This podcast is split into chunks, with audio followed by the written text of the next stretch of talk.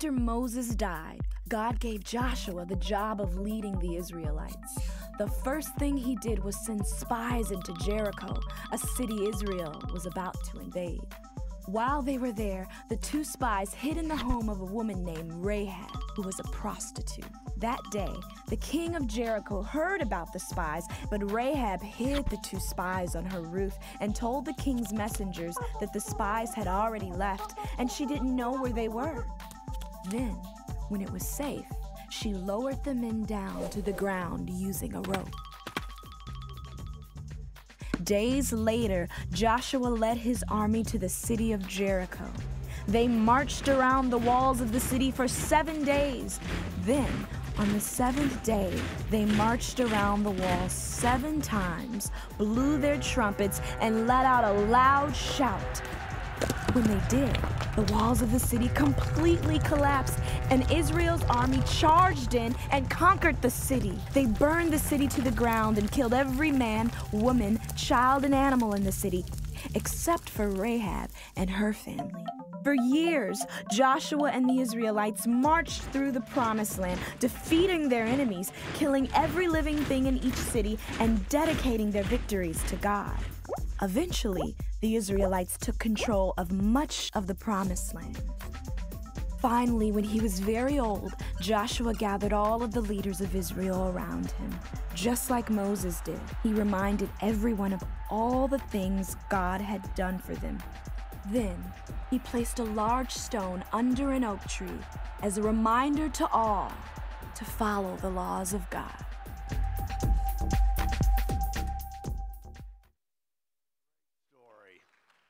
Great story. If you're here with us this morning, we're on a journey, a 31 week journey where we're going through all uh, or most of the Bible. In fact, if you follow along with the readings each week, by the end of this journey, you will have read 70% of the Bible. You will have grown in your faith. Your heart will enlarge when it comes to your relationship with the Lord. Where where we left off last week, the nation had come to the promised land, the land that God had promised the nation through Abraham. So there was, there was great excitement, but there was also great concern. And what we saw last week is that fear overwhelmed faith. And the people just could not take that step of faith. They couldn't obey God and to go into the promised land because they were not a military power. And they looked and they saw the military greatness of the nations that were already in the land of Canaan. And so God sent them on a journey. It would be a 40 year journey in the wilderness. Now, you've heard me talk a little bit about the upper story and the lower story. The upper story is what God is doing. Often, in the moment, we don't understand what that is. We don't understand that story in the moment.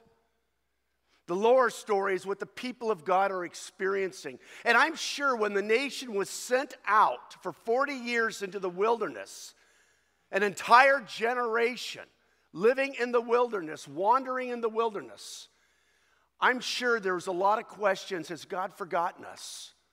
Does God not love us? Is God not going to fulfill his promise of taking us to the promised land? Have you ever asked those questions? Maybe you've been sick and it's your health that you struggle with. Maybe it's a relational struggle. Maybe it's an academic struggle. I don't know what it is for you. Maybe it's a financial struggle. And you wonder, God, what are you doing? Where are you in the midst of this? Here's what we know as we go through this journey of Scripture God has not left you, God is present. And God will uh, do whatever He can do, whatever He will do in the midst of your challenges and your struggles. In fact, God will do an amazing work. God will transform you if you let Him. And so for 40 years, the nation would wander in the wilderness. But here was the reality God was guiding them each and every day and each and every night. God was feeding the people, providing manna from heaven. God was providing water for the people. And more importantly, God was providing his presence for the people. If you are here this morning and you're wondering, God, where are you in the midst of my crisis? Let me tell you this God promised his followers, he promised us this He would never leave you, he would never forsake you.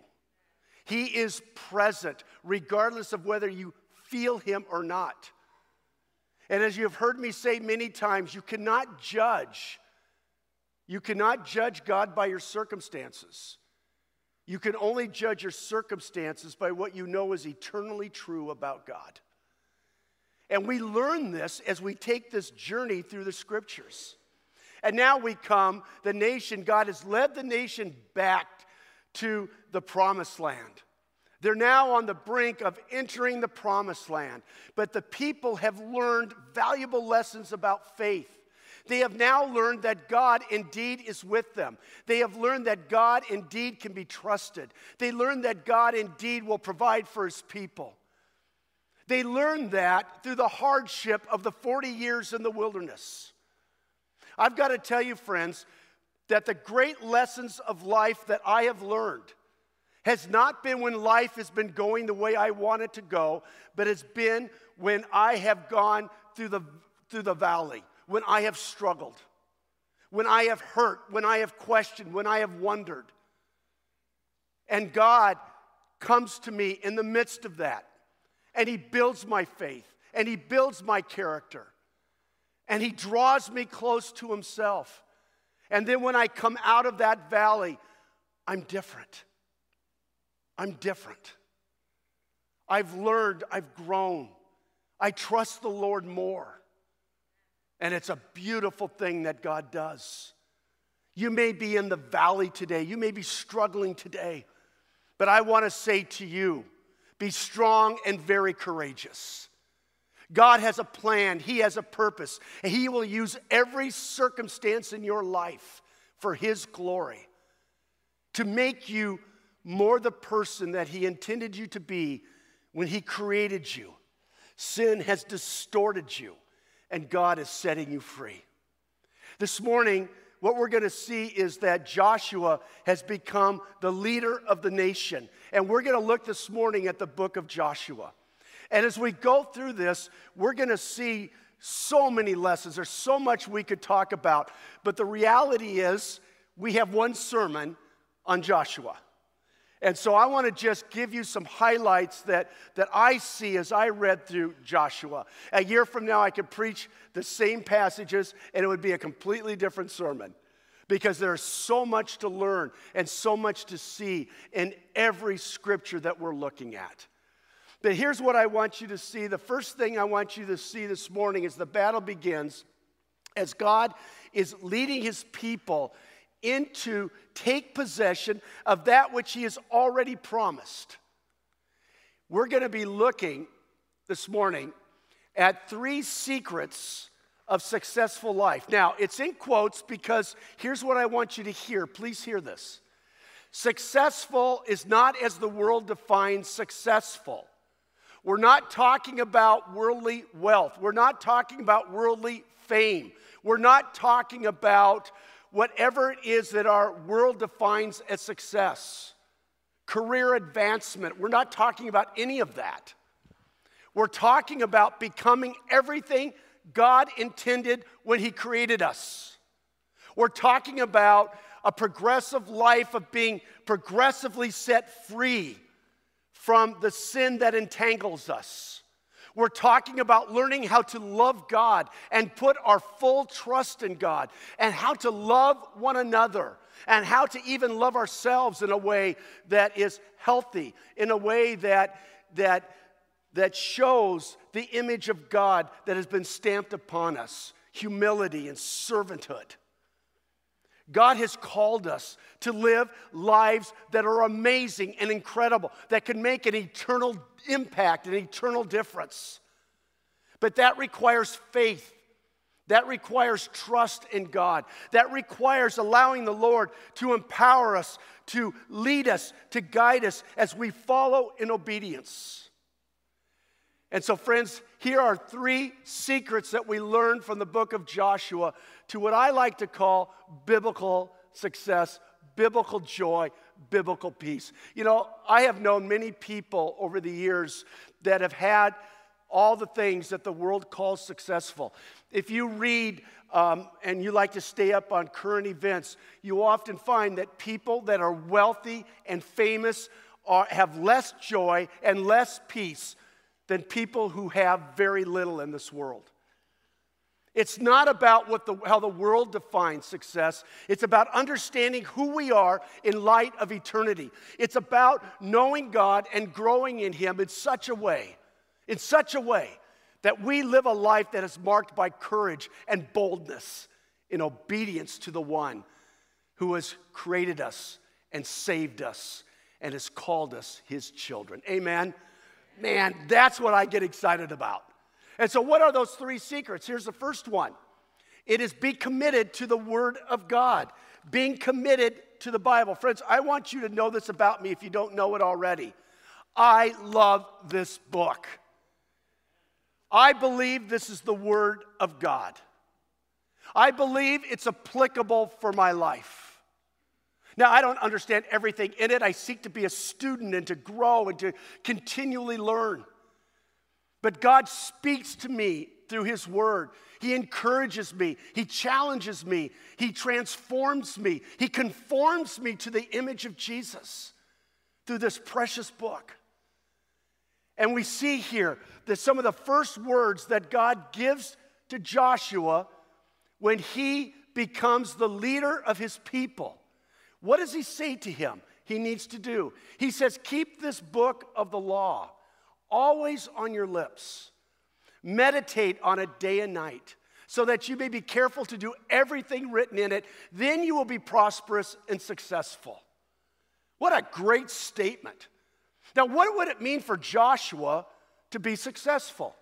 Well, it would mean that he would effectively lead the people of God to fulfill the call of God.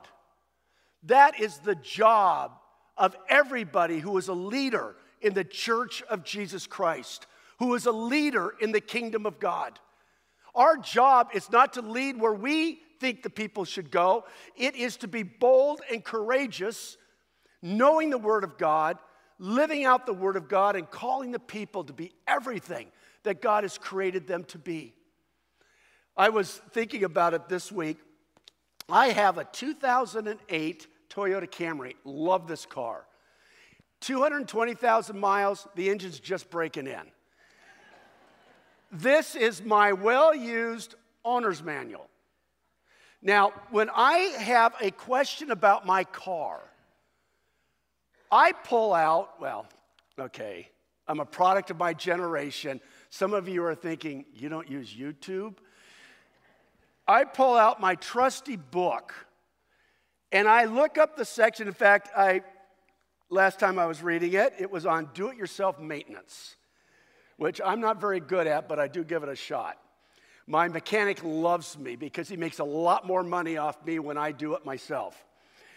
But what, has, what this tells me is what kind of gas to put in my car, what kind of oil to put in my car. You know, the kind of viscosity of oil that I use in my car here is very different than I used in Michigan because of the cold weather in Michigan. So I use my book and I look it up and I say, oh, I'm supposed to use this.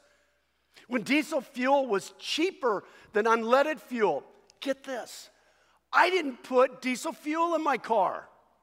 You know why?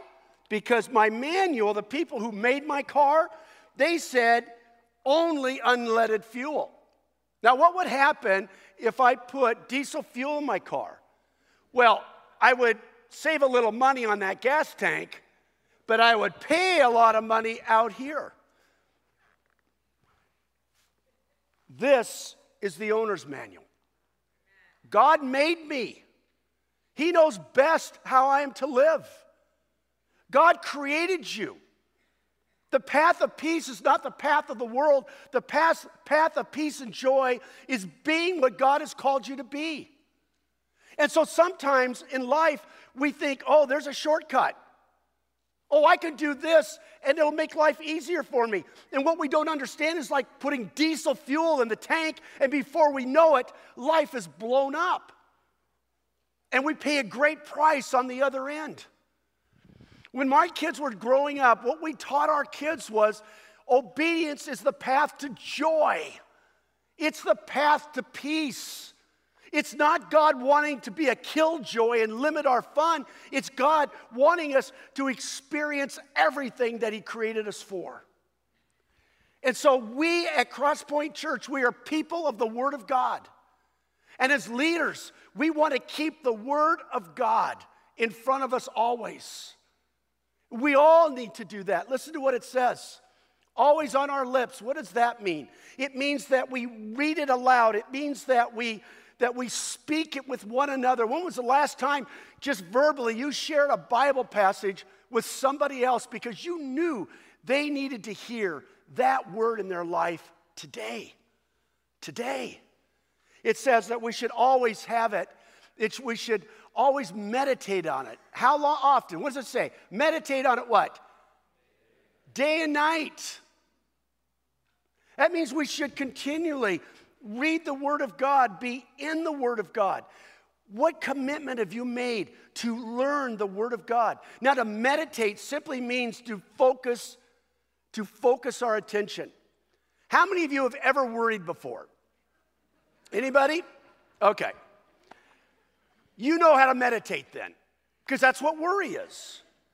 We, we meditate, over meditate on a fear, now we're anxious. That's what that's what meditation is.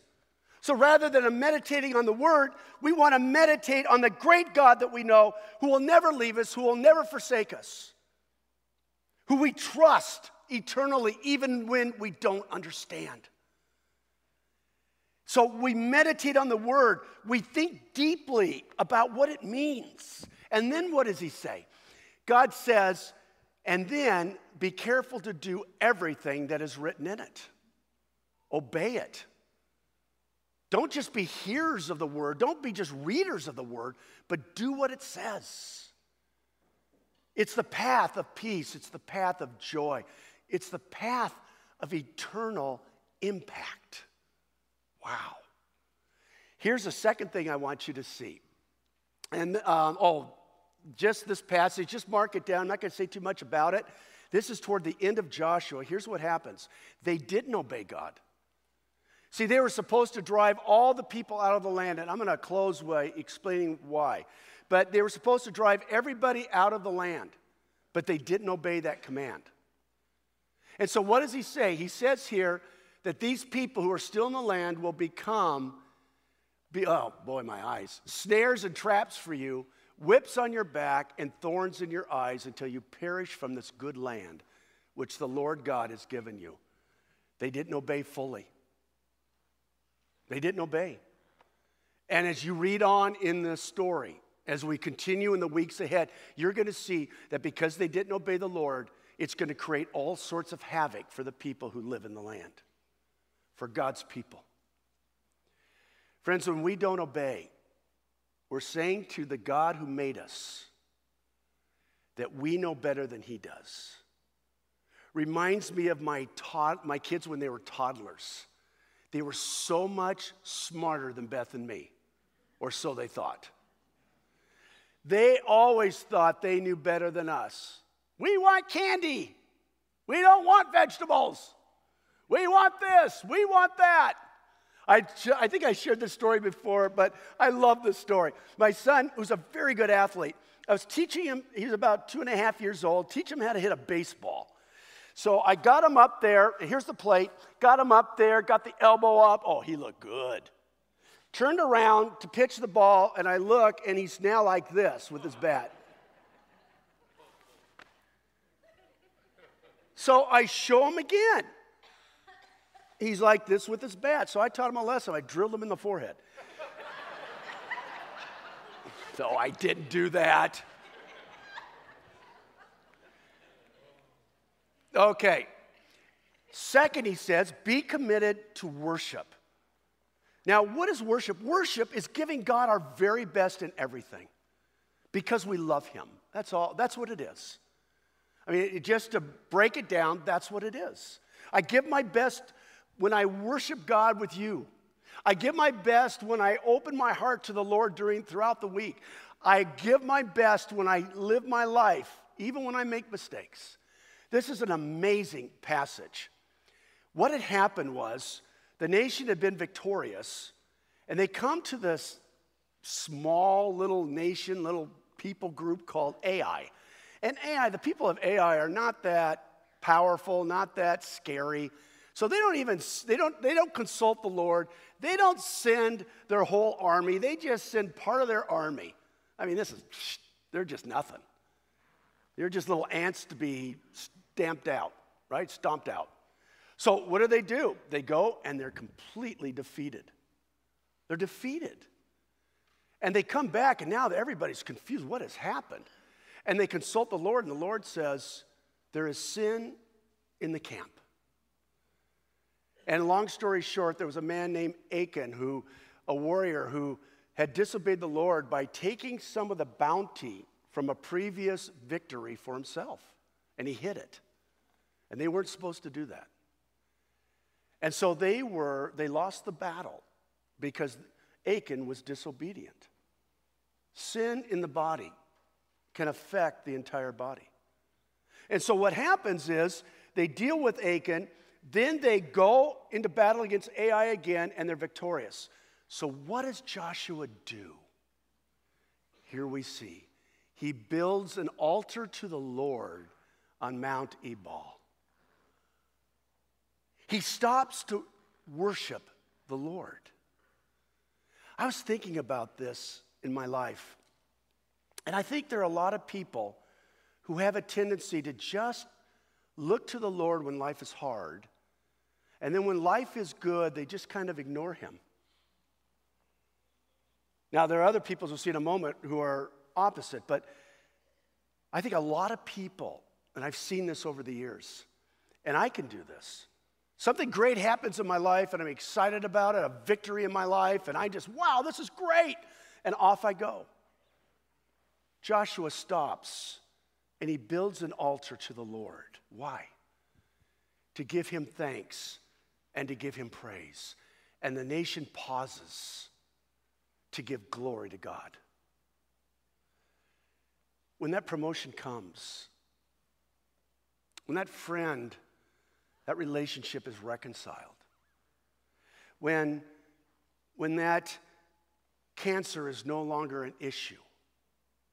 When you have a great day, something happens and it's just something wonderful happens. Do you build an altar to the Lord? Not literally, but figuratively.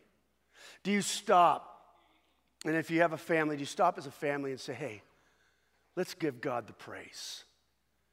It's not that I was so smart that they finally saw how good I was and they promoted me. It's God opened a door and we give him praise and thanksgiving for what he's done. You see, Thanksgiving isn't something we do every November. Thanksgiving is the heart that we live with every day as Christians. We build that altar day after day after day, that altar of praise and thanksgiving to the Lord. Look what He has done. He's given us another day. He's provided in surprising ways, ways we didn't expect and didn't anticipate. God, thank you, for we know that every good gift comes from you. Worship. And here's the third one the third one is be committed to courageous faith. This is one, a very famous, if you're not familiar with the Bible, a very famous passage.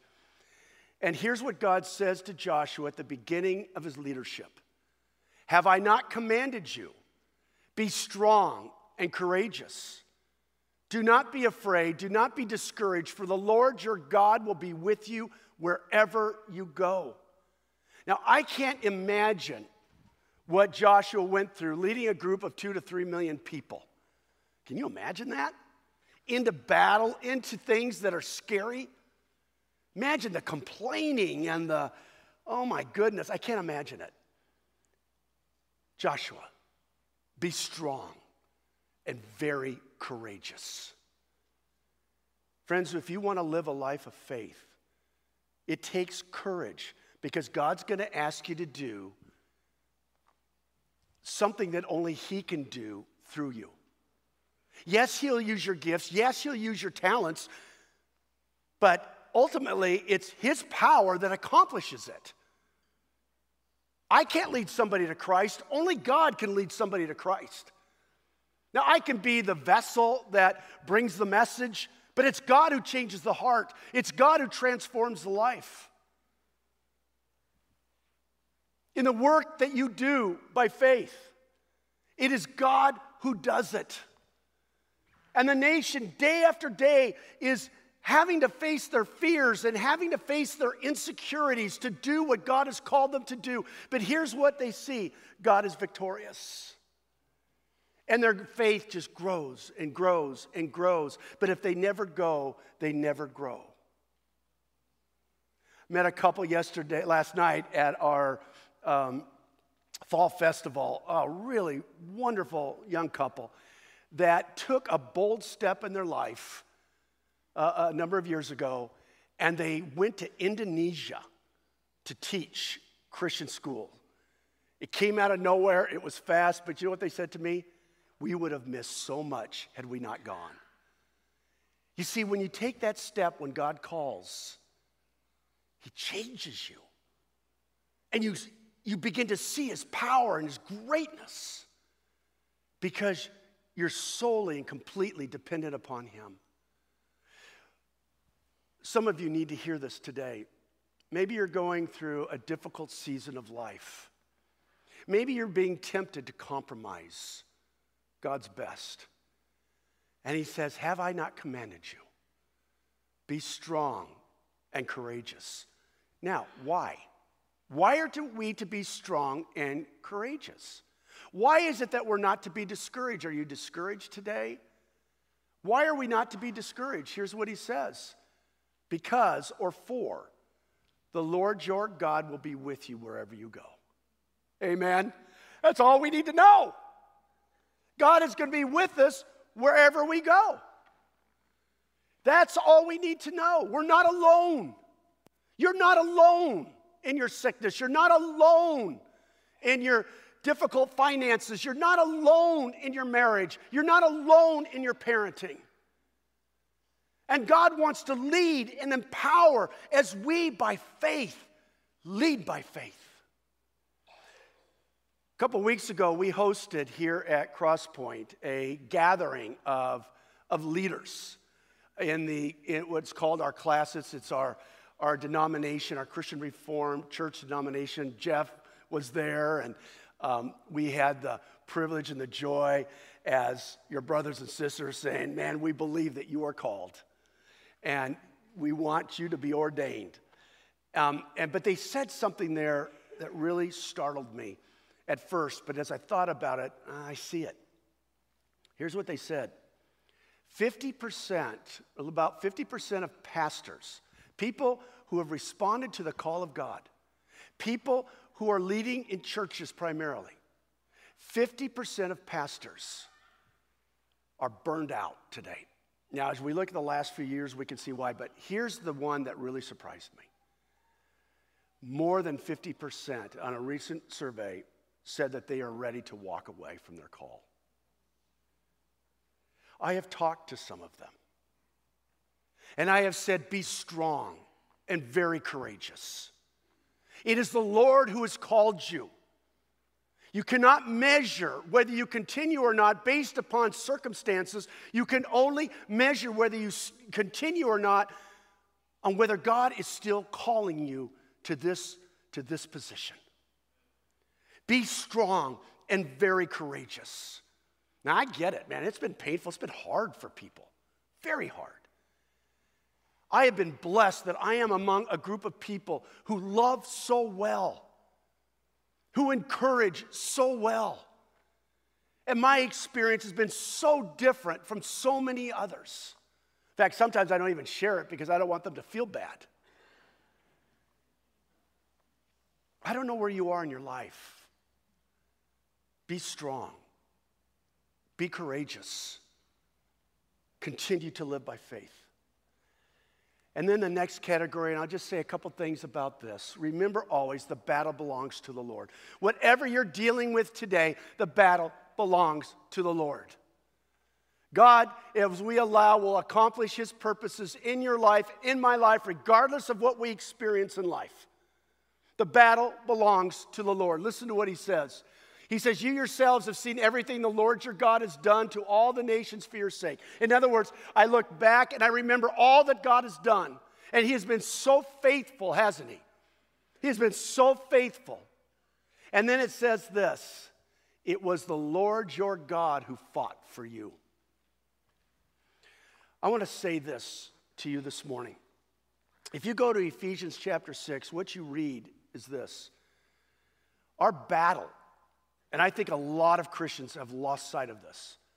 Our battle is not against flesh and blood, our battle is not against people. Our battle is against the powers of darkness that permeate every level of society. The Bible warns us of that. Government, politics, education, churches, Everything, businesses, corporate business, everything, entertainment. Our battle is against the demonic influences of our culture. And the way that we do battle, the two offensive weapons that we have been given, is the weapon of truth and the weapon of prayer. And the greatest way that we engage, yes, we speak, Yes, we are involved, but we are to be on our knees praying against the powers of ideologies that are negatively impacting this nation and this world. It's not just about battling people. They're not the issue. The issue is the power of darkness and demonic influence that has led us to where we are as a nation today. The battle belongs to the Lord. We won't be victorious on our own. We pray against these ideologies, we pray against these demonic influences that have so impacted our nation and our world. We pray against them and we engage and we are involved speaking truth into darkness. But the battle belongs to the Lord. Apart from God, we cannot change this nation. Apart from God, we cannot change this world. And we must always remember this. Yes, engage. Yes, be involved. Absolutely. But if you're not praying, if you're not praying, if you think that the church and, the, and, and Christian people can do it apart from God, you're wrong. It's only by the power of God that there will be change and transformation in a way that honors God and will be a blessing to the world. We must, we must be people of prayer.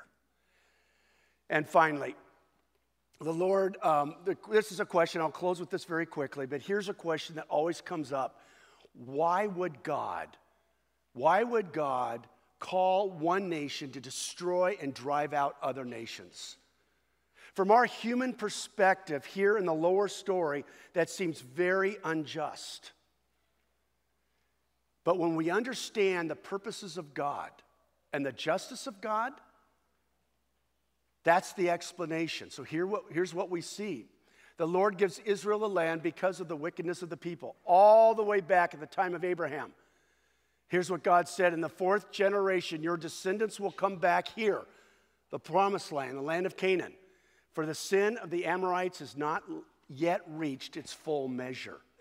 So, what God said was, I'm not giving the land now because the sins of the people have not reached their full measure. When they reach their full measure, you will be my instrument of justice. Because the world needs to understand that I am a just God. I am a just God. And so, what God is doing, as He will do in the weeks ahead with other nations to Israel and Judah, to the Israelites, He is going to use other nations as an instrument of discipline upon them as well. But here's the second reason And that is the Lord gives Israel the land because he wants to make himself known among the nations. He says in Isaiah 49 6, It is too light a thing that you should be my servant to raise up the tribes of Jacob and to bring back the preserved land of Israel. He says, I will make you a light for the nations, that my salvation may reach to the ends of the earth. This is also the call for the church. We are to be light of, in the world. Last night, I loved it. We got to be light to so many wonderful people. Oh, I met so many great children and great parents that live in our community. We are to be light in our community. And we fulfill that when we live as a, as a people together according to the purposes of God. What a charge, what a call. The scripture of God is so relevant. Will you pray with me? Father, thank you for all that you are doing, all that you have done. We pray that you would be honored, that you would be exalted, that you would be glorified in us and through us. Lord, in such a way that the world would be different because we have chosen to live by faith as a church together, united together in our love for you. God, show us where we are astray. Call us back to yourself. May we, arm in arm, hand in hand, may we, may we walk together into the purpose that you have for us. May our knees grow calloused, Lord, as we pray against the powers and principalities of darkness that are so pervasive in every community in this world. Lord, may the people see the light, for the battle belongs to the Lord. In Jesus' name we pray. Amen.